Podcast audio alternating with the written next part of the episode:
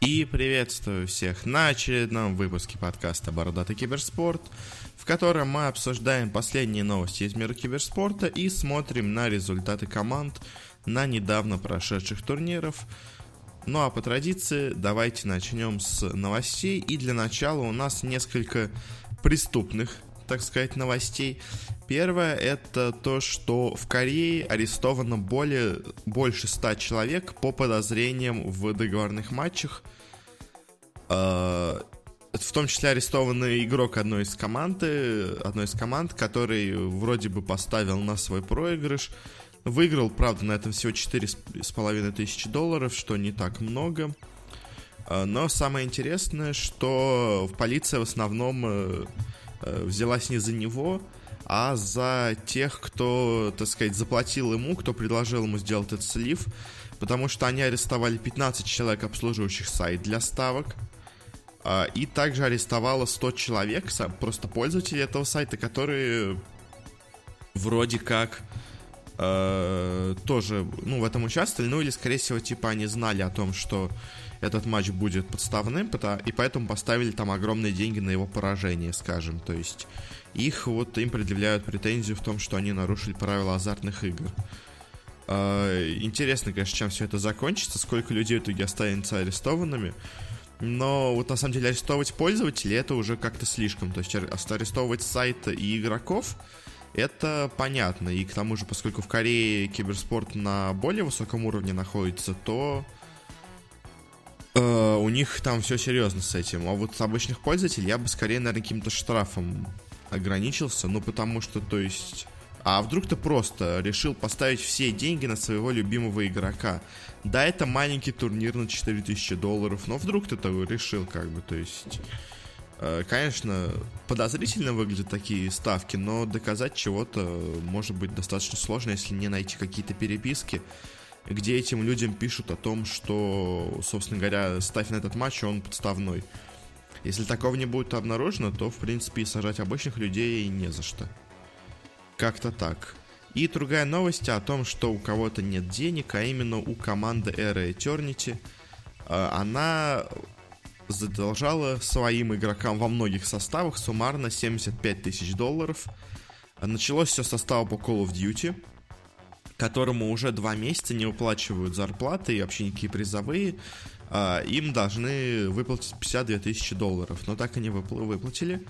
Связались с другими составами Era Eternity, и обнаружилось, что команда по Gears of War не получила $12 000, все еще ждет. Причем интересно еще Gears of War, кто вообще играет в него как в киберспорт. То есть я понимаю, окей, Call of Duty, оно в Америке популярно, но Gears of War, оно же... Ладно, забудем об этом. Состав по Rainbow Six Siege не получил $7500, а состав по CS:GO всего 5. Видимо, они и делают, расставляют приоритеты, поэтому состав по CS:GO, который более медийный, сама дисциплина более медийная, соответственно, народу там больше, он более активный, они выплачивают в основном, то есть у них маленькая задолженность. А вот у состава по Gears of War задолженность большая, потому что просто всем наплевать, видимо, на этот состав. А вот по Call of Duty, видимо, что-то у них действительно какие-то проблемы случились. В принципе, по остальным составам, кроме Gears of War, я бы сказал, это не слишком большие задолженности. Это в пределах, так сказать, нормы, не очень хорошей нормы, но все-таки, 5-10 тысяч долларов невыплаченных, это обычно, если они постепенно их выплачивают, оставляя в долгу еще эти деньги, то, в принципе, это относительно нормально в киберспорте, но конечно, 52 тысячи — это уже серьезно. Там, видимо, какие-то у них действительно проблемы начались, потому что Call of Duty в Америке очень популярна, и поднять шум можно очень громкий, собственно говоря, так и произошло. Что теперь будет с этими составами, неизвестно. Вроде бы состав по Call of Duty уходит из организации. Что с остальными, пока не ясно. Может быть, все уйдут, потому что организация закроется. Как-то так.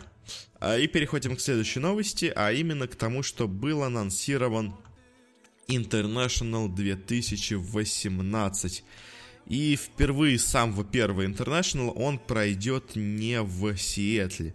Если помните, первый проходил в Кёльне на Gamescom, ну, где его специально провели, чтобы побольше людей привлечь к турниру, чтобы больше аудитория захотела следить за новой только-только выпущенной игрой. Точнее, даже не выпущенной, анонсированной игрой.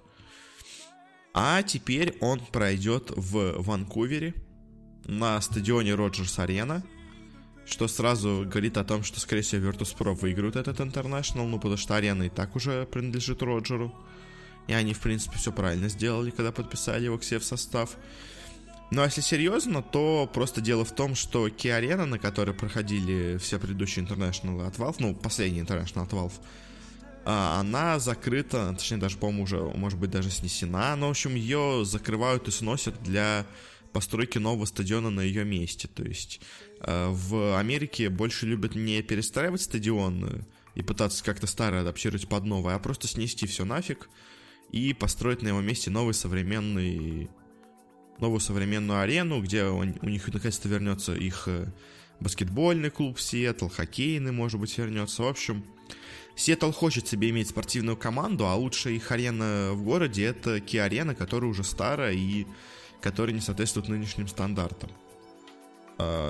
Так что International переезжает в Канаду, в Роджерс-арену. Она, по-моему, чуть-чуть меньше, чем Ки-арена была, но зато в ней много всяких технологических штук, которые наверняка Valve решит использовать, потому что, ну, Valve всегда их использует.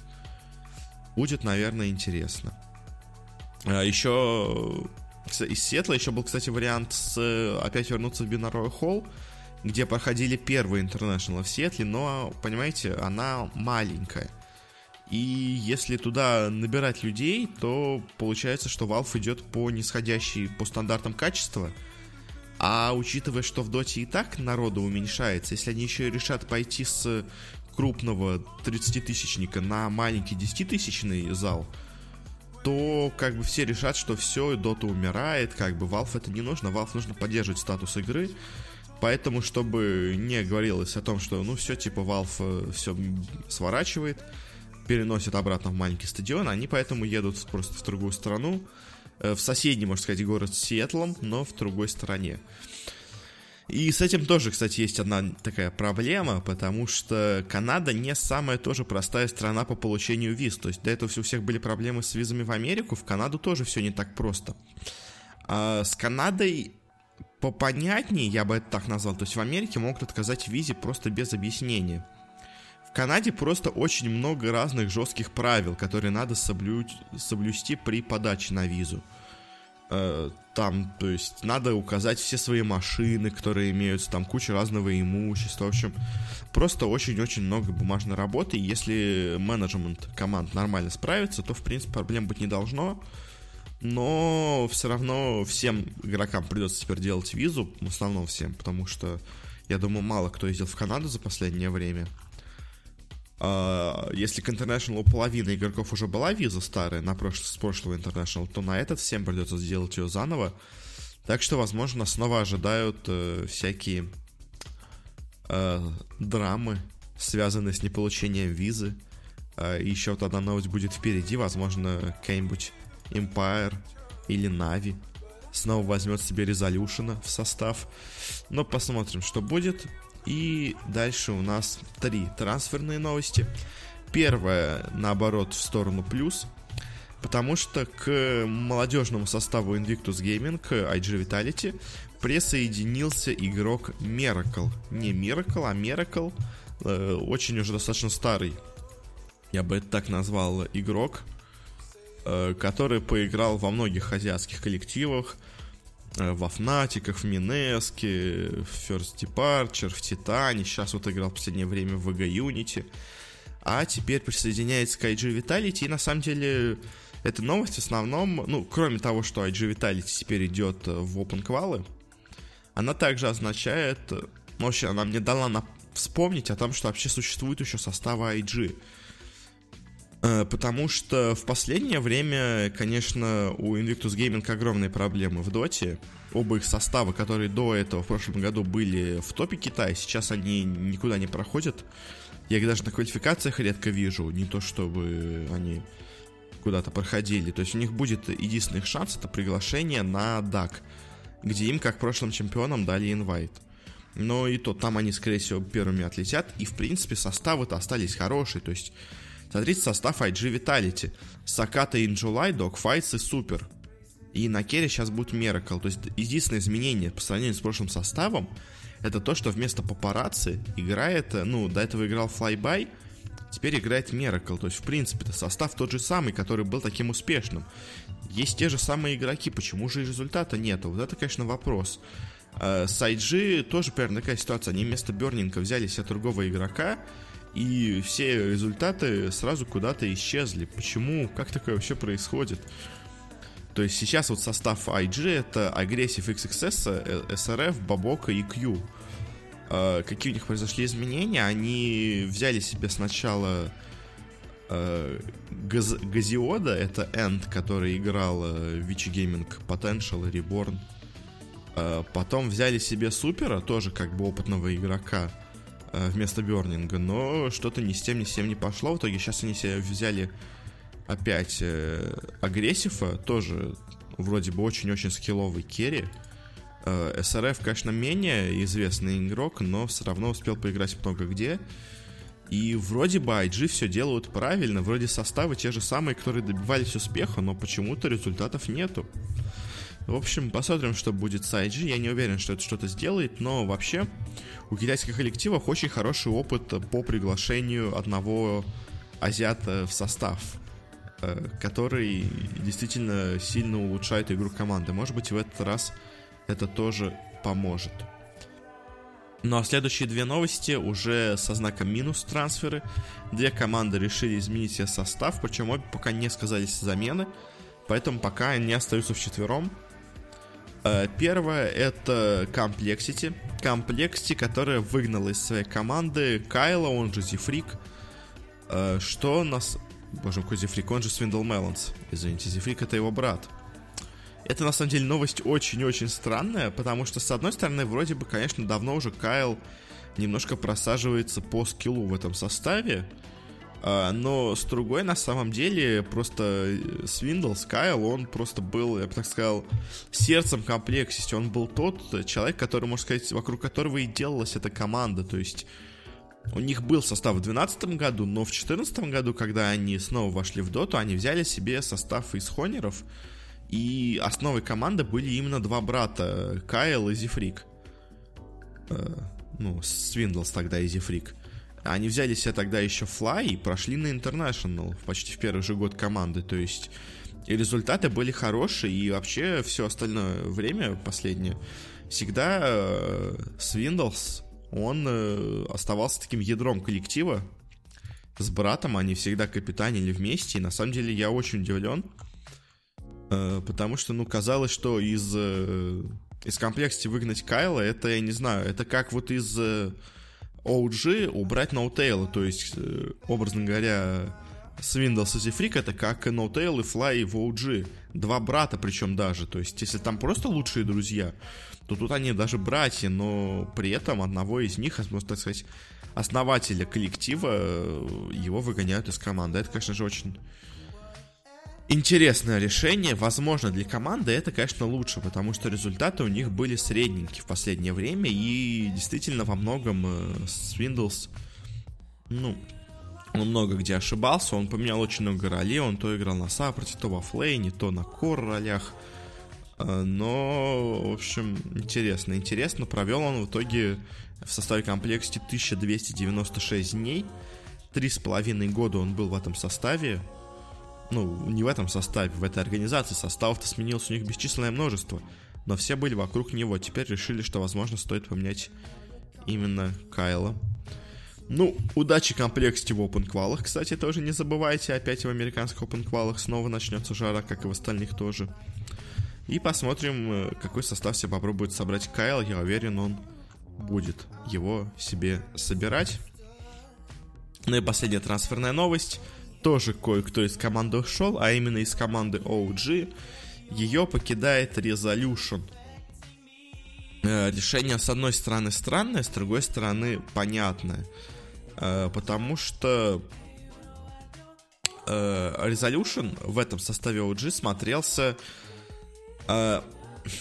Он на фоне остальных, он смотрелся очень и очень неплохо, но, возможно, ну и было вообще в целом понятно, что многие проблемы у сейчасшнего состава OG именно исходят от Романа, из-за того, что он не подошел к ним по стилю игры.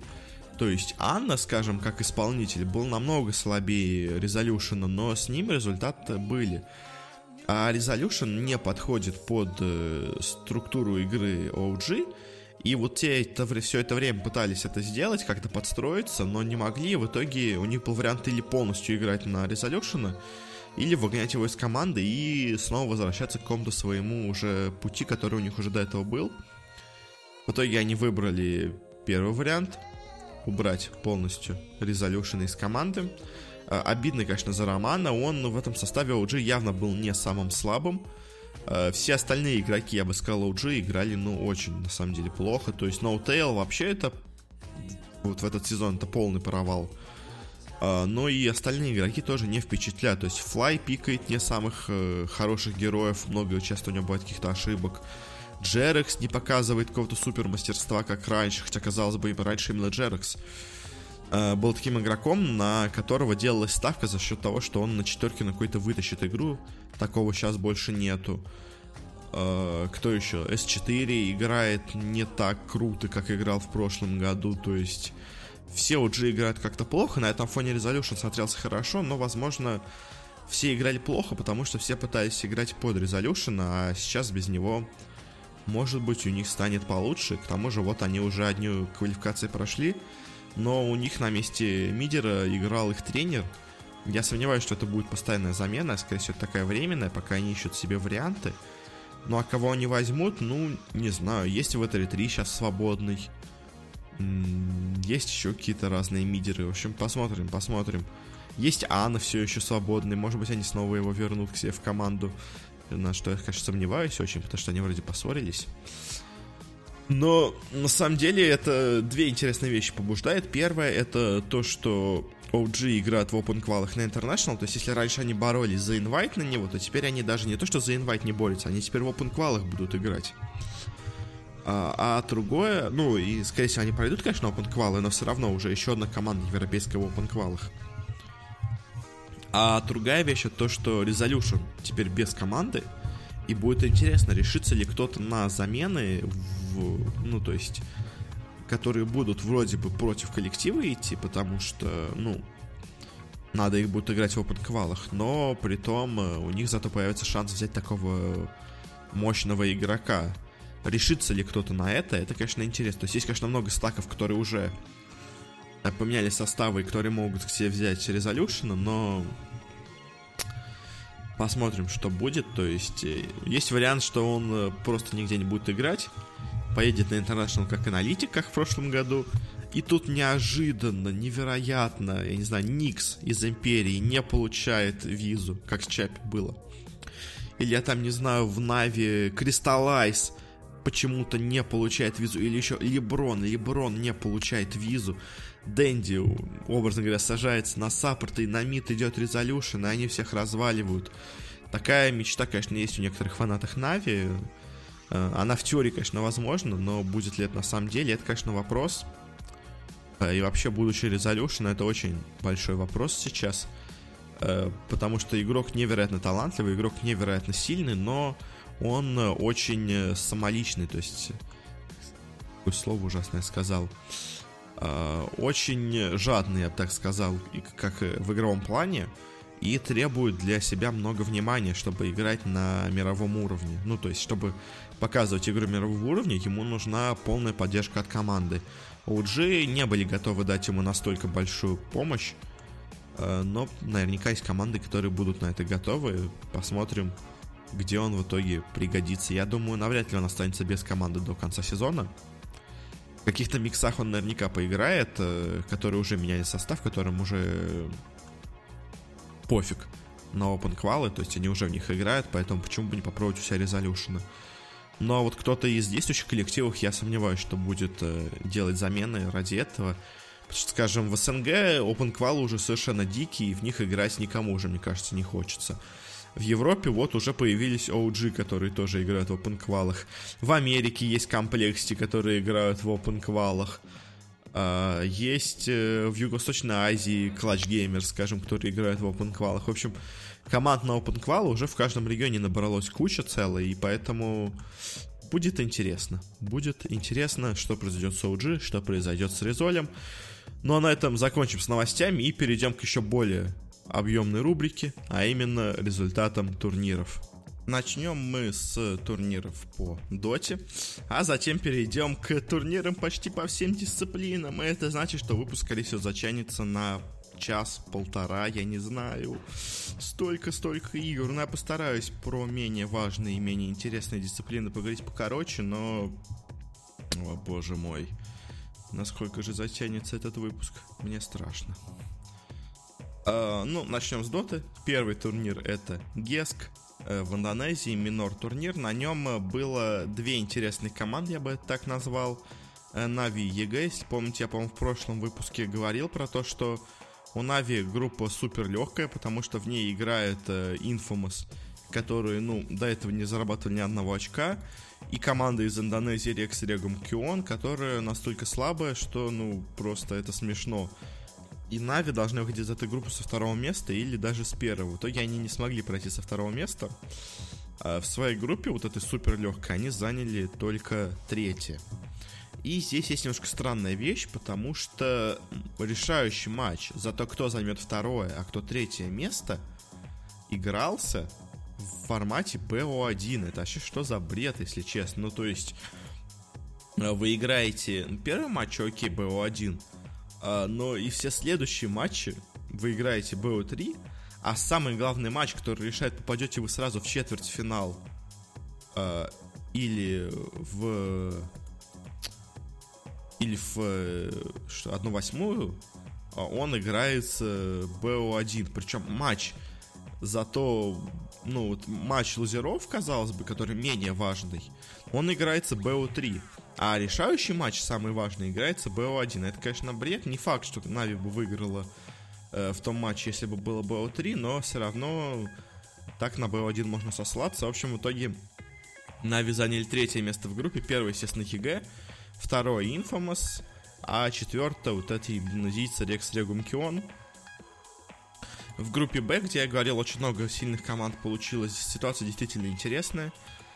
Первое место заняли VGJ Thunder, собственно говоря, недавние финалисты мажора. Второе — Fnatic, тоже достаточно ожидаемо, сильная очень команда. Ну а третье и четвертое место заняли Final Tribe, команда шведов, и Digital Chaos, команда американцев, которые бывшая Animal Planet, бывшая Iceberg eSport, теперь она DC стала. И в итоге получилось так. В принципе, результат я примерно такой и ожидал. Обидно, конечно, что две такие сильные команды оказались в нижней сетке, хотя если бы группы более равные, получилось бы, наверное, получше, но все равно, спойлер, это еще не окончательное решение. И каждый раз, когда организаторы делают странный решафл, странное распределение по сетке, оно в итоге оказывается вполне оправданным почему-то. То есть, казалось бы, но тут оно снова показало, что все, в принципе, почему-то по группам было распределено правильно, хотя до турнира казалось, что что за бред. В первом матче лузеров играли Na'Vi, DC. Na'Vi обыграли их не без труда, не без проблем, но смогли. В другом матче играли шведы Final Tribe с Rex Regum Qeon и обыграли их вообще без проблем особо. Но эти индонезийцы, они здесь находились по блату и, собственно говоря, отлетели самыми первыми, не выиграв ни одной карты. Это то, что от них и ожидали на этом турнире. Дальше был матч Na'Vi Fnatic, и это на самом деле что-то невероятное, потому что матч был настолько странным, то есть он был очень интересным, он был очень активным, но с другой стороны, это вот походило на известную фразу футбольную: игра была равна, и играли две команды не самого лучшего стиля игры, скажем так. Потому что, ну, столько каких-то странных переворотов, которые делались в основном не за счет суперисполнения, а за счет каких-то ошибок. То есть, ну, это настолько странная была игра, что в итоге Na'Vi даже смогли обыграть команду Envy. То есть, то Envy закинет, то Na'Vi закинет, то три рапирки. Ну, не три, по-моему, меньше, но все равно. То есть, в итоге в финале в размене тронами Na'Vi смогли обыграть. Я бы хотел сказать команду из Азии, но там только там только два игрока из Азии, два из Америки и один из Европы. В общем, интернациональный коллектив проиграл в украинской команде Na'Vi, но матч был очень-очень странным, если честно. Тут Fnatic, я бы скорее, показали себя плохо, потому что, ну, они как-то подзакинули немножко эту игру. А другой полуфинал тоже был достаточно удивительным, потому что играли команда Final Tribe и Infamous. Казалось бы, команда шведов очень сильная, она хорошо себя показывает. А Infamous только смогли обыграть одну карту у Na'Vi, ну и, в принципе, все. И, ну, ожидалось, что, скорее всего, шведы пройдут в четверку сильнейших, но не тут-то было. Взяв первую карту, они потом закинули оставшиеся две. В каждой игре они брали Чена, но Infamous на это было абсолютно наплевать. И по итогу в матче, ну, на самом деле, достаточно заслуженно. Infamous действительно хорошо сыграли, но просто результат немножко удивительный. Infamous проходит четверку сильнейших, зарабатывают первые очки DPC для Южной Америки, потому что до этого у них был гордый 0. Теперь у них есть первая команда с очками, это Infamous. Ну а шведы вылетают, для них это, наверное, очень большой удар, потому что, во-первых, проиграть Infamous немножко стыдно, а во-вторых, они из-за этого не участвовали на других квалификациях, которые проходили одновременно с GESC на MDL европейский. Там, конечно, всех разнесли OG, не факт, что Final Tribe прошли, но все равно обидно, то есть вы поехали на турниры, с таким составом участников надо было проходить четверку, но по итогу вы не смогли это сделать и даже проиграли Infamous. Дальше играли EG Na'Vi, тут EG без шансов разнесли украинскую команду. Играли в VGJ с Infamous, и там Infamous опять смогли отжать одну карту.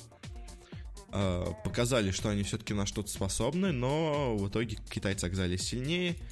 И в финале играли EG и VGJ, и тут EG просто вообще без шансов разнесли в VGJ. Не знаю, что происходит с китайцами в финалах. То есть, вот как и на мажоре, до финала VGJ играют отлично. На финале с ними творится что-то непонятно, они в финале проигрывают вообще без шансов. Игры, какая-то у них, наверное, психологическая, может, проблема, я не знаю, или они не подготовлены, оказываются к финалу. Фиг поймешь, но по итогу распределение такое: первое место заняли EG, второе VGJ, третье, четвертое заняли Na'Vi, Infamous. И, наверное, разочарование — это, конечно, Fnatic, Final Tribe и Digital Chaos. Все команды, которые были в группе Б до начала турнира, смотрелись, ну, командами, которые могут войти в топ-4. В итоге ни одна из них туда не зашла. По итогу распределение как бы по группам равное, но даже группа А оказалась сильнее, получилось, чем группа Б, но результат, конечно, странный. Я не думаю, что Infamous дальше хорошо себя будут также показывать, но они определенно уже стали играть в доту получше. То есть многие говорят, что вот этот постоянные слоты для Южной Америки, зачем они нужны, но вот мы уже видим, что через полгода вот эти коллективы начинают хоть что-то показывать, то есть они начинают играть более-менее нормально, у нас появляется хороший, сильный регион, и осталось только еще, мне кажется, для Африки сделать квалификации, потому что в Африке есть команды, которые хотят играть, но они не могут играть, потому что для Европы у них пинг очень большой, но когда они играют сами по себе, у них результаты, в принципе, пока получаются достаточно неплохие. И если им также дать, мне кажется, шанс, то они смогут научиться играть. В общем, главный вывод из турнира, что американцы южные научились играть. В данном случае это были перуанцы, еще есть бразильцы, но посмотрим, что будет дальше у Южной Америки. А теперь перейдем к огромному блоку про турнир VESG. Полчаса у нас заняло все до этого. Я думаю, еще полчаса после этого будет у нас один VESG. Что такое VESG? Это турнир сборных мононациональных сборных. То есть на нем играют не коллективы, не уже существующие клубы. Ну, они в том числе тоже, но в основном играют, ну, то есть играют точно сборные, но просто иногда в коллектив изначально уже был сборный, поэтому он полностью в целом составе едет на турнир. Как, скажем, какая-нибудь команда 5 якорей, которая все финны, в которой... И поэтому сборная Финляндии, собственно говоря, состоит из команды 5 якорей, потому что, ну, зачем брать каких-то непонятных других игроков, когда это фактически и так единственный состав, который уже играет вместе. То есть у них еще есть Матумбамен, но под Матумбамен надо настраивать новые стратегии и все такое, и поэтому более логичным смотрится просто взять уже готовый коллектив, который давно играет вместе. Команд на этом турнире было какое-то невероятное множество. Было... Ну, давайте пройдемся по нам самым близким. Была команда сборной России, даже две. Была команда именно просто Team Russia. В ней играли Рамзес, ЛТВ, Паша, Роджер и Соло. Почти, можно сказать, полностью состав Virtus.pro, за единственным исключением вместо Ноувана играет и ЛТВ. Была команда сборной Украины, которая в итоге отказалась от поездки на турнир, потому что он наслаивался на GESC как раз таки, а, как помните, Na'Vi это основа была сборной Украины. Плюс во время GESC и во время MDL проходили квалификации у OG, поэтому Resolution не смог поехать на турнир. В итоге получилось, что сборная Украины решила просто не участвовать на турнире. Но у них была вторая сборная Украины, команда Юашко, которую подписала, ну, стал спонсировать магазин «Розетка». В итоге она стала «Розетка» Юашки. В ней играли Нефрит, Айсберг, Always Wanna Fly, Кнарт и Мата. Есть пара известных игроков, есть пара игроков из тир-3 стаков. Да, есть еще также команда российская Ultima Thule, которая изначально была построена как команда вокруг Team Empire. В ней играли Miposhka, OneScore и Silent, но в итоге OneScore и Silent из команды выгнали, а почему-то Йоку и Никса в команду не взяли. В итоге у них состав Куман, Диэм, Дейл, Кингер и Miposhka. Кингер с Miposhka снова вместе играют. Также из близких к нам, можно сказать так, по духу команд еще была команда Nice One, которая бывшая Team Казахстан. В ней играет B7, TA2000, Mantis, Goddam и Turbo. В принципе, таким составом они уже много где, ну, именно таким, они много где играли. И, в принципе, эта сборная Казахстана смотрелась очень и очень неплохо до начала турнира, потому что коллектив, опять-таки, уже сыгранный. Ну и начнем быстренько идти по самим результатам и там говорить о каких-то командах. Быстренько пройдемся по группам, потому что было две стадии групповых. С первой групповой стадии прошли Казахстан и Ехоум. Вылетела команда Neverlands, которые играли Синг-Синг и Секси Бамбу, команда сборной Нидерландов. И также какая-то команда Unchained eSport. Из группы Б вышла сборная России и сборная Перу. И не вышли команда из Филиппин. И также не вышла сборная Германии, в которой в основном был состав Пенты.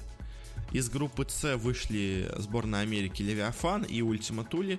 Не вышли египтяне Slice and Dice. И сборная Швеции тоже не вышла, проиграв абсолютно все матчи. А в этой сборной Швеции играл почти полностью состав Alliance, плюс еще оффлейнер Горг и игрок Аки. В принципе, это вот такой состав Alliance плюс команда Хорд. Если помните, в прошлом году такая играла, где Акися набрал, так сказать, второй состав Альянсов. Вот это был такой микс из этих игроков. В итоге они не выиграли ни одной карты вообще на турнире и вылетели. Группа D вышла китайская команда Rock Young и команда Юашки. Вылетели команда Alpha Red, это Таиланд. И вылетела команда EVOS eSports, это Индонезия. Из группы E вышла Team Hellas, это сборная Греции и команда Сербии, в которой, скажем, играет Леброн. И не вышла команда Вольта 7. Вольта 7 это, по-моему, команда из Южной Америки. Это точно. Это был Эквадор. Команда из Эквадора не вышла. В группе F играли бразильцы SG Sports, и Fire Dragon, это у нас получились малазийцы. И проиграла там команда Learn to Gang, это у нас мексиканцы. Мексиканцы не вышли из группы. Группа G вышла сборная Финляндии, как раз таки выиграв все карты. И вышла команда Happy Feet, это еще одни филиппинцы. А проиграла команда Седьмое Небо, это были австралийцы. И команда Play for Fun, это у нас были канадцы. Не вышли канадцы и австралийцы, но вышли финны и филиппинцы. А в группе H вышли китайцы из King Gaming, вышли бразильцы из Pain Gaming, и не вышла команда из Южной Африки White Rabbit, Белый Кролик. И последнее место заняла команда Румынии, в которой, казалось бы, играли в E3 Bonasemi Cancel, но, видимо, синергию у них построить не получилось, поэтому они заняли последнее место, как, в принципе, команда Швеции тоже не смогла ничего показать, хотя, казалось бы, по именам сборная очень-очень неплохая. Дальше началась вторая стадия групповая. В ней из группы А вышла команда Hellas и Fire Dragon, это сборная Греции и Филиппин, и проиграли, к сожалению, команды Казахстана и Украины. Они вместе оказались в одной группе, и обе из этой группы не смогли выйти. В группе Б вышли с первого места SG Sports, бразильцы, и команда King Gaming, китайцы. Не смогли выйти команда E-Home, еще одни китайцы, и сборная Сербии, проиграв абсолютно все карты. На самом деле, самое интересное здесь это то, что два состава E-Home, по сути, оказались в одной группе. Ну, потому что King Gaming, она официально не числится, конечно, составом E-Home, но у нее тот же самый владелец, насколько мне известно. А он просто делал эту команду, чтобы снова зайти в Ace, потому что E-Home дисквалифицировали из китайского профсоюза команд. И вот этот King Gaming, это просто их вариант с той же самой команды. Они вот недавно обменялись игроками между ними, то есть это все еще одна команда, просто под разными названиями. В итоге не смогли они сделать так, чтобы обе команды вышли.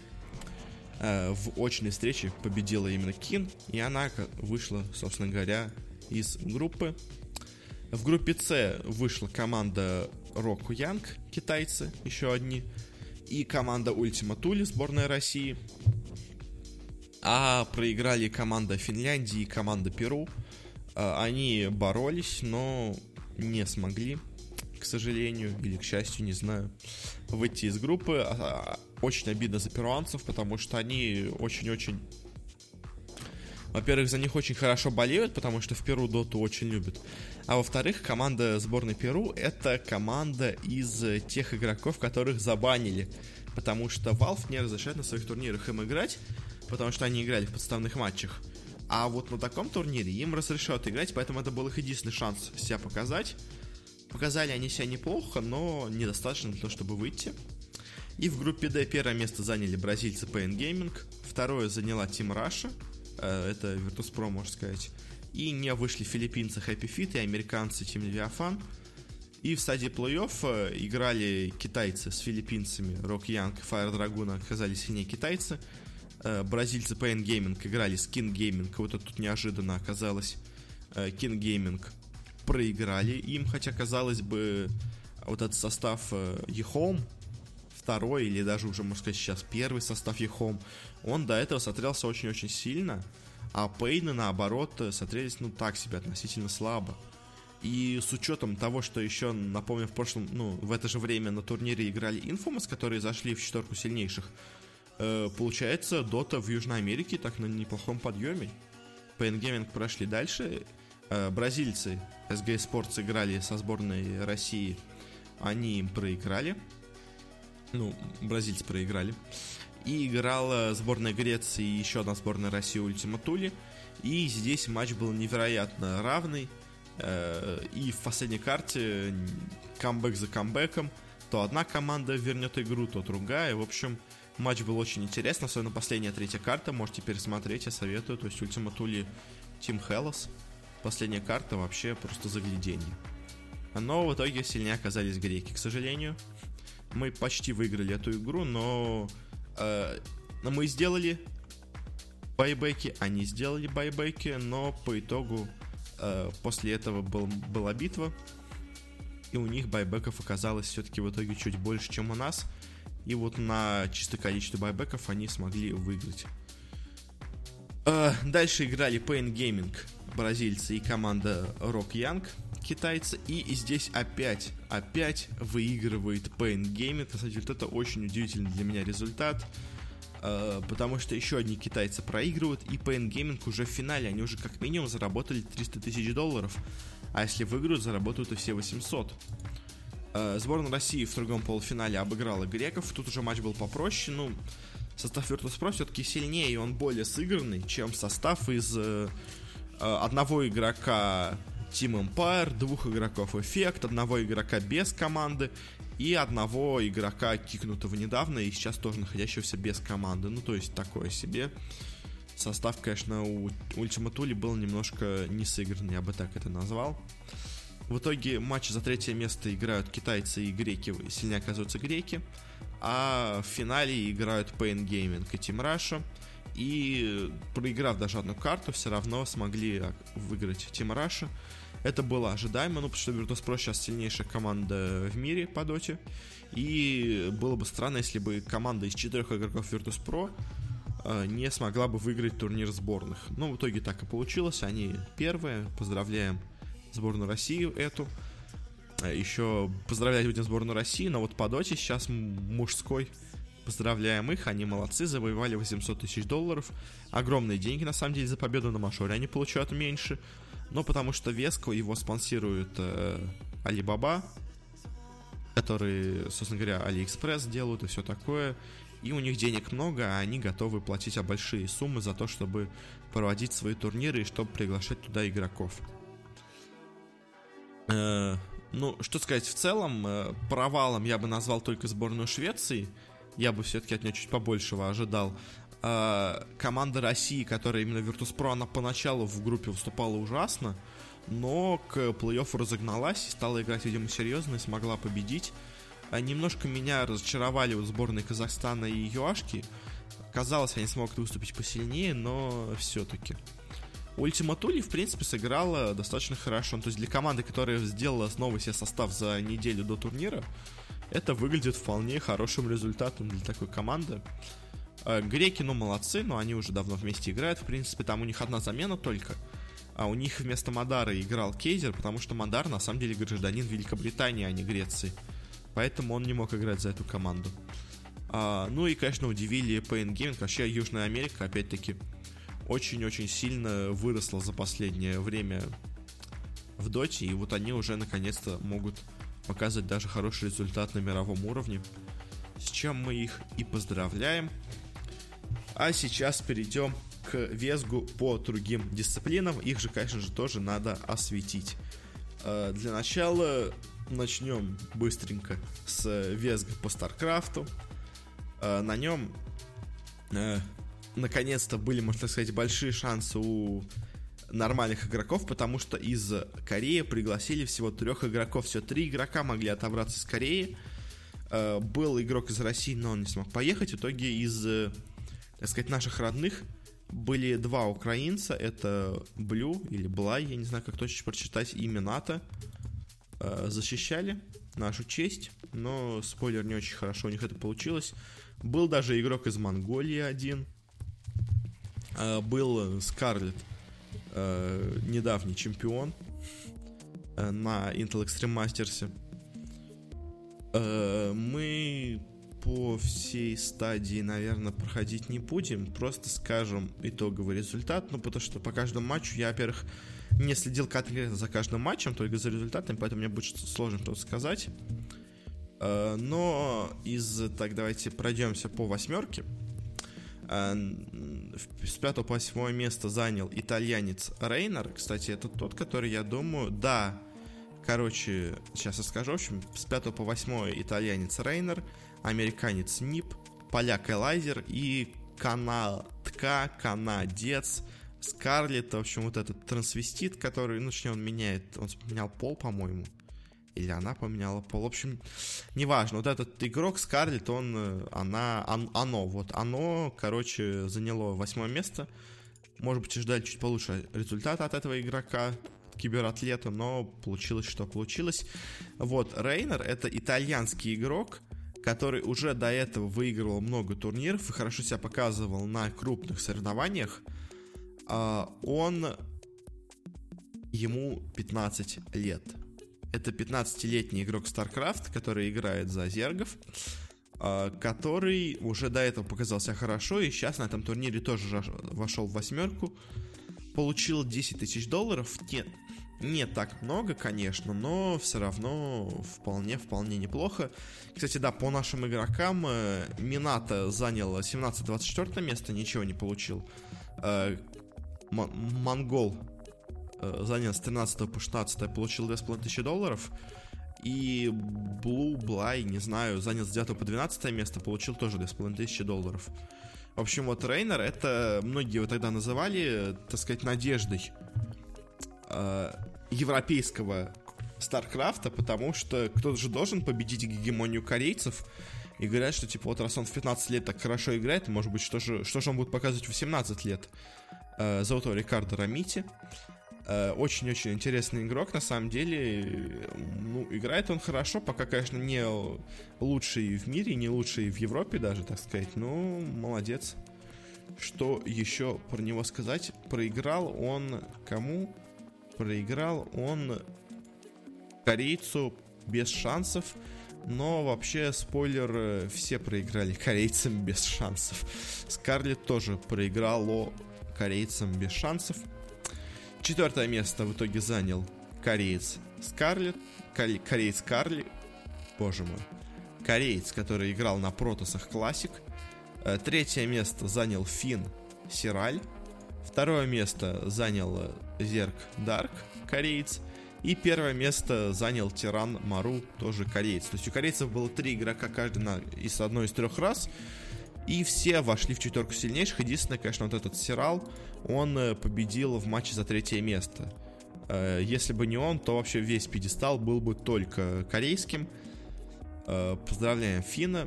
В принципе, вот этот Рейнер, он тоже проиграл корейцу. Причем кому он проиграл? Он проиграл в итоге будущему чемпиону турнира. Так что, можно сказать, и не так... Ну, обидно, конечно, да, но в смысле... не так стыдно, то есть он проиграл лучшему игроку, который тут был на этом турнире. Все равно он молодец, как бы этого Рейнера надо поддерживать. То есть это такой молодой талант, конечно. Я думаю, к 18 годам ему просто надоест StarCraft, и он перестанет так хорошо играть. Но сейчас вот такой 15-летний игрок, это, конечно же, такое откровение немножко для StarCraft сцены. Желаем ему, конечно, удачи в будущем. Дальше перейдем на веск по Хардстоуну. Веск по Хардстоуну тоже был, причем проходил он в 2 эпостасях, мужской и женский. Непонятно зачем, потому что, казалось бы, в Хардстоуне разницы между мужчиной и женщиной вообще быть не должно. Я понимаю, еще, можно сказать, в доте, типа, разные реакции и все такое, но в Хардстоуне-то зачем нужно разделение пополам? Этого мне, конечно же, не понять. Даже в Старкрафте разделение пополам более оправдано, чем в Хардстоуне. И здесь, ну, сначала начнем с мужского, не было особо каких-то известных игроков. То есть я вот так, посмотрев, окинув взглядом список тех, кто играл, я не вижу никого известного, каких-то супер людей. Был один русский игрок, Сават, который нигде, собственно говоря, не играет и нигде никогда не играл, ни в какой команде. То есть на Хардстоун здесь приехали, конечно, не самые сильные игроки. Сават не смог выйти из группы, занял в ней 3-е место. А в плей-оффе играли. И в итоге лучшим игроком стал турок Фуджитора. Не очень понятно, почему у него такой ник немножко азиатский. Хотя он, ну, по фотке это турок, его зовут Каан Секли. Или Чекли, не знаю, как это точно прочитать. В общем, Фуджитора, лучший хардстоунер, получил 150 тысяч долларов. 2-е место занял канадец Луркер, 60 тысяч долларов. 3-е японец Пазейзи, 30 тысяч долларов. И четвертая из игрок из Таиланда, Scream, который получил 16 тысяч долларов из каких-то известных. Но есть вот из Team Liquid игрок Frozen, он занял с 5 по 8 место, получил 8 тысяч долларов. В принципе, еще вот есть игрок украинский Энтони 04, который опять-таки ни в какой команде не играет нигде. Он получил за этот турнир 1500 долларов. Но вообще такой, конечно, состав участников немножко слабенький. Слабенький состав участников, но победитель получил 150 тысяч долларов. Поздравляем этого турка. Он, конечно же, этому, я уверен, рад. Еще, кстати, был игрок из Литвы. И это первый киберспортсмен из Литвы, которого я вижу, под ником Томас. Зовут его Томас Долидонис. Томас Долидонис. Он занял на турнире 13-16 место, получил тоже 1500 долларов. Вот, в принципе, все, что можно сказать по мужскому Хардстоуну. Перейдем на женский. Здесь игроков еще меньше. Здесь было всего 8 участников. Две китайки Гэл Хуихи. Боже мой, Гэл Хуихи. Извините, надеюсь, запикивать это не придется, но это такой ник, извините. И китаянка Леон. Также три европейских хардстоунерши. Это испанка Арья, которую на самом деле зовут Лаура. Это русская киберспортсменка Харлин, которая на самом деле Мария Кабзар. И это великобританская киберспортсменка Скаракай, которая на самом деле Карделия Чуи.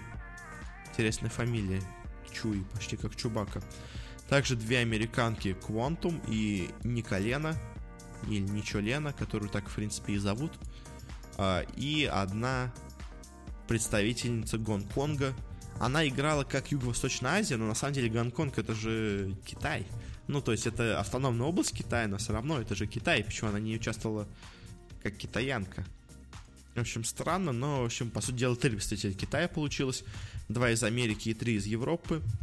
К нашему сожалению, Харлин, Мария Кабзар, заняла в группе только 3 место, не смогла выйти, но, в принципе, Ария из Испании тоже заняла в другой группе 4 место.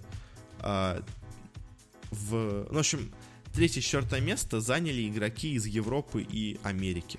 Единственное, в группе Б 2 место заняла вот эта Карделия Чуи Скаракай. Наверное, так читается ник. И 3 сильнейших получилась из вот этой, из Китая. Ну, так и получилось. В итоге 4 место на турнире заняла вот это Скаракая. 3 место заняла Ян из Гонконга. 2 место заняла Леон из Китая. И чемпионкой турнира стала Гэл Хуихуи, которая заняла 1 место. Она получила 30 тысяч долларов, Леон 12, Ян 6. И вот единственная британка Скаракай получила 3000 долларов. Тоже, опять-таки, состав участников не самый именитый, но, опять, интересно, китайцы тут в топе, и даже китаец из автономного объекта Китая все равно оказывается сильнее, чем все остальные игроки. Обидно за русскую киберспортсменку. Но еще у нас дальше будет шанс отыграться, потому что впереди у нас Counter-Strike. Counter-Strike на WESG тоже был разделен на мужской и женский. Здесь это более оправдано, потому что, ну, все-таки какие-то физические, наверное, требования к игрокам все-таки больше требуются, чем в Хардстоуне. И здесь состав участников на самом деле тоже был достаточно интересным. Сейчас пройдемся просто по тем коллективам, которые были тут из интересных. Это SK Gaming, это Cloud9, это команда Godsend, шведы. Это команда Space Soldiers, турки. Это команда Fnatic, европейцы, собственно говоря, шведы тоже. Это команда Envies, французы. Была польская команда AG Esports. Была команда немецкая Big, Если помните, недавно они играли на мажоре. И была сборная России, которая была собрана из самых разных игроков. У них были Сейст и Доси из Гамбитов, World Edit из Флипсайдов, Электроник из Нави и Хуч из ЕПГ. Такой, это, по-моему, единственный коллектив, который настолько вот из разных команд состоит. То есть все остальные или это просто сборный состав из ноунеймов, который может быть из разных коллективов, или это просто полноценная команда мононациональная. А сборная России такая единственная получилась. Ну, давайте пройдемся по группам быстренько. Я не буду говорить вам все национальности, которые были. Кстати, интересно, в группе Е... ну ладно, сейчас скажем. В общем, группа А. Из нее вышли MVP ПК. Это у нас корейцы. И Team One. Это у нас бразильцы. Из группы Б вышли шведы Godsend и поляки AGA Esports. Из группы С вышли бельгийцы и команда Vololos, которая из Испании, и не вышли китайцы из VGJ Gaming. В группе D на самом деле была какая-то невероятная жеребьевка, потому что в группе D играла команда Big, играла команда Russia и играла команда SK Gaming. То есть три команды, которые, можно сказать, участвуют на мажоре, три команды мирового уровня оказались в одной группе. В итоге первые заняли место Big, второй Russia и вылетели с турнира SK Gaming. Это особенно интересно, потому что есть две команды, есть две группы. Есть группа Е, в которой обе команды, в которой две команды ушли с турнира, и в итоге сразу в следующую стадию прошли те две команды, которые были заранее в нее посеяны. Также еще есть группа H, из которой тоже две команды ушли, и в итоге две оставшиеся команды сразу заняли первое место. Ну, то есть, как по мне, вот с такими командами, это было и по доте тоже, но тут особенно так интересно получилось, что у вас есть команда, в которой есть СК, ну, группа, в которой есть три команды мирового уровня, а есть команда, в которой две слабые команды, и обе сразу проходят в следующую стадию. Это немножко нечестно, мне кажется, но что делать, что делать. И, в принципе, вот эти команды, которые прошли из этих групп, они в итоге все вылетели. Ну, потому что это слабые команды, как бы они не были достойны вообще оказаться дальше. Ну, в общем, в итоге из группы D сборная России с трудом вышла, а вот бразильцы из СК выйти не смогли, но... Условно, будь они в любой другой группе, они бы прошли. Будь они в группе С, где вот играли бельгийцы и команды из Испании, Вололос, они бы там прошли, но вот в этом им не повезло ужасно. Группа Е, там прошли команда Энвис и Бравада, потому что у них вообще не было других соперников. Группа F прошли турки из Space Soldiers, и прошла команда Река Esports, это у нас индонезийцы. Из группы G прошли Fnatic и Cloud9. И из группы H прошла австралийская, по-моему, команда Order. Она же австралийская, да, австралийская команда Order. И команда Team Max из Китая. Опять-таки, соперников у них в группе просто не было. Вторая групповая стадия. Из группы А прошла сборная России и команда MVP. Из корейцев, собственно говоря. Они прошли Envious и Рекка. Из группы Б прошли Space Soldiers турки и бразильцы Team One.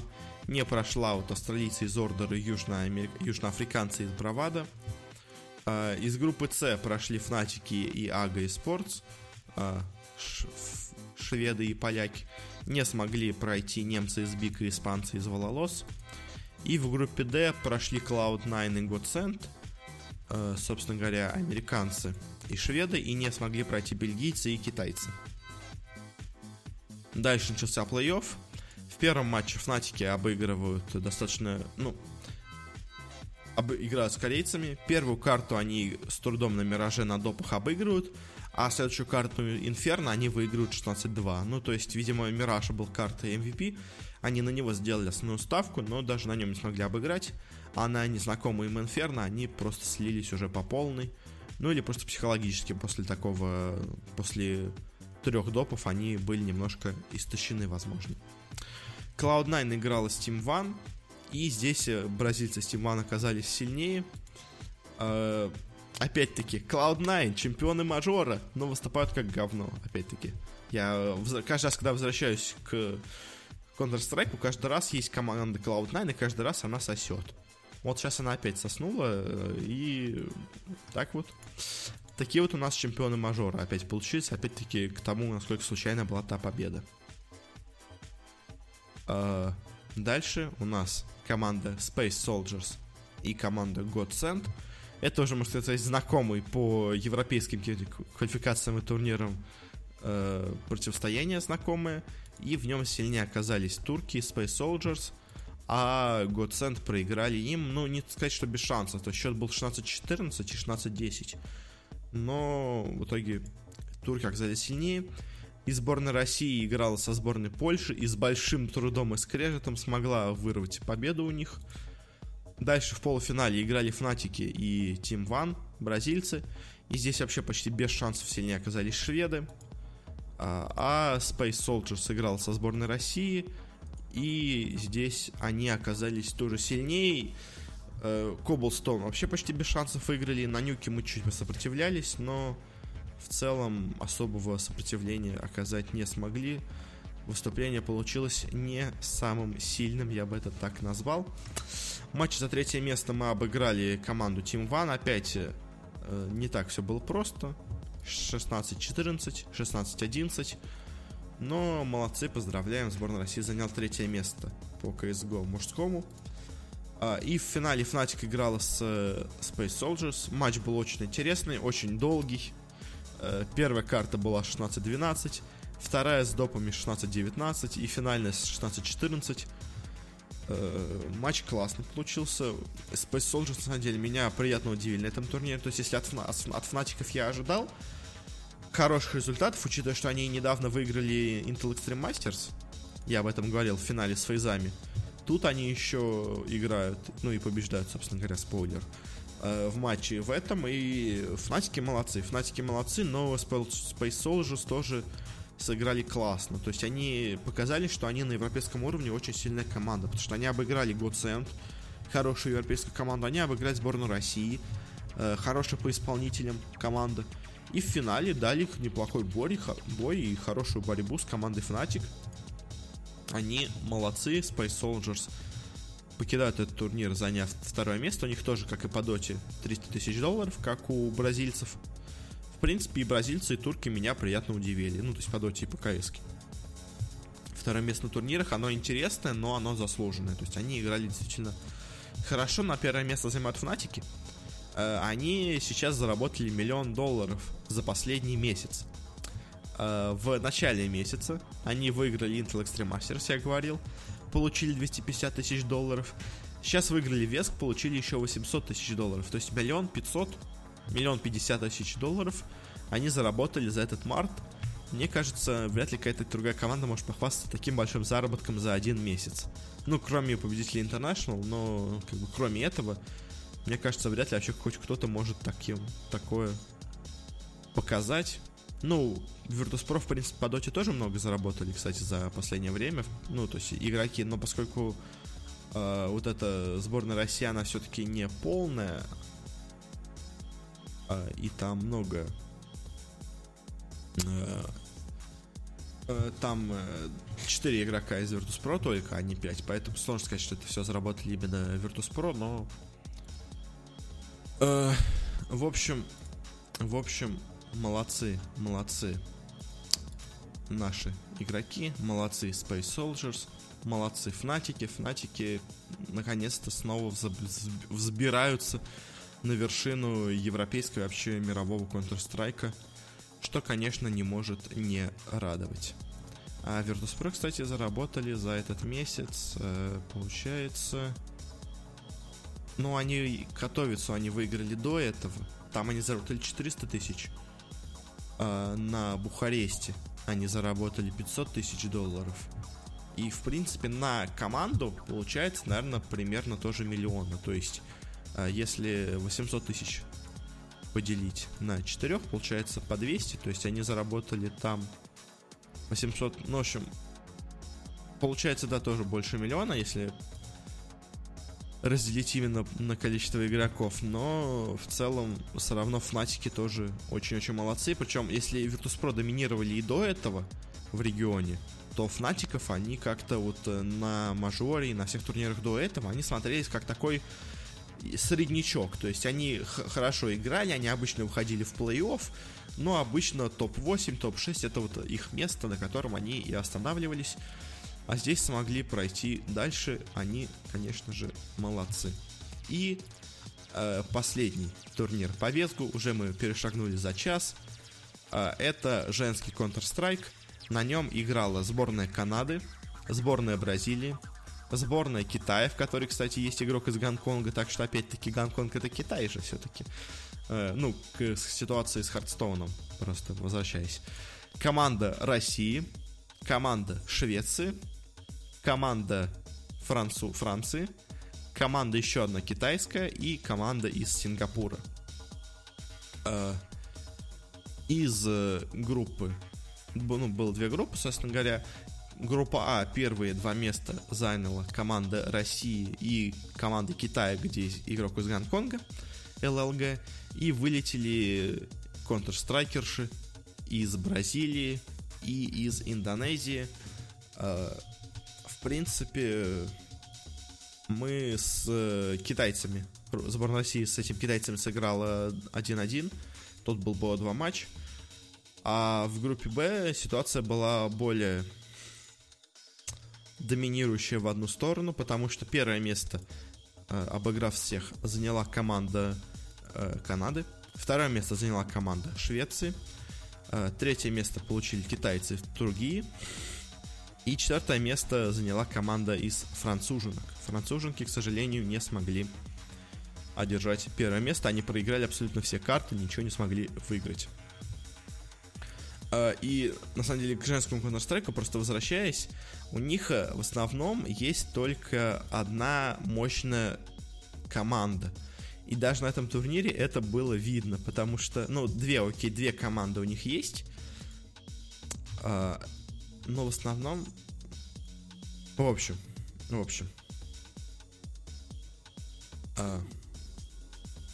Есть такая команда, как в прошлом Team Secret, потом Dynasty Gaming, а теперь она называется Рез. Ее купили какие-то шейхи из ОАЭ, Арабских Эмиратов, в которой играет одна американка Поттер, две русские, Вилга и Антика, и две шведки, Джулиана и Саас. Это самая сильная, считается, команда в женском Counter-Strike. И самое интересное, по два, ну, собственно говоря, в ней есть две шведки и две русские, и обе эти по два игрока из этой команды в итоге участвовали на этом турнире. Но, к сожалению, встретились они друг с другом в полуфинале, а не в финале. Играла в полуфинале сборная России со сборной Швеции, одноклубницы играли друг против друга, но сильнее оказалась именно сборная России, с чем мы их, естественно, поздравляем. А в другом полуфинале играли канадки, которые выиграли, казалось бы, группу Б, уверенно, и китаянки, которые играли в группе А с русскими девушками. Они по итогу оказались сильнее, чем канадки. Вот это удивительно, на самом деле, для меня, потому что по групповому этапу казалось, что вот эти китаянки ЛЛГ, в которой есть игрок, киберспортсмен из Гонконга, киберспортсменка, они смотрелись, ну, такой средненькой командой. А вот канадки смотрелись очень мощными, но здесь лучшими оказались именно китаянки. И в финале со шведками, собственно говоря, канадки показали свою мощь, они там их обыграли. Конечно, не 2-0, 2-1, но все равно сильнее оказались, и третье место заняли именно киберспортсменки из Канады, четвертое заняли киберспортсменки из Швеции. И в финале играла сборная России со сборной Китая. Первую карту Инферно мы выигрываем с счетом 16-8, вторую Cobblestone мы проигрываем 12-16, и в финале, в последнем решающем матче на Мираже, одной из любимых в СНГ карте, мы выигрываем со счетом 16-9, с чем мы наших девочек и поздравляем. Они становятся чемпионами женского турнира по Counter-Strike, зарабатывают себе $100 000 и восхваляют, так сказать, сборную России на этом турнире. Вообще, суммарно, я не знаю, конечно, можно посчитать, наверное, но сборная России очень хорошо выступила на этом турнире. У нас первое место по доте, у нас первое место по женскому Counter-Strike и третье место по мужскому. Китайцы, может быть, в чем, я не уверен, сыграли лучше, но это если считать какой-нибудь Хардстоун. А так, в принципе, в Старкрафте самые сильные оказались корейцы. В Доте там Россия, Греция и Бразилия. В мужском Counter-Strike Швеция, Турция и Россия. В Хардстоуне у нас были в женском китаянки, а в мужском турок. В принципе, Турция тоже хорошо показалась на этом турнире. То есть у них Counter-Strike дошел до финала, и Хардстоунер выиграл финал. Но в целом, да, мне кажется, сборная России по попаданиям в тройку получился у нее их больше всего. К тому же две победы, у нее тут ни у какой другой сборной такого нету. Поздравляем всех болельщиков сборной России. Поздравляем особенно наших женщин, нашу команду Russian Forces с этой победой. Они молодцы. Ну, на этом через более чем час эфира я, наверное, заканчиваю. Благодарю всех за внимание, все, кто это слушал. Подписывайтесь, где бы это ни слушали, в iTunes и в подстере. Оставляйте свои какие-то комментарии. Но в iTunes оставить комментарий можно только отзывом, поставив звездочку.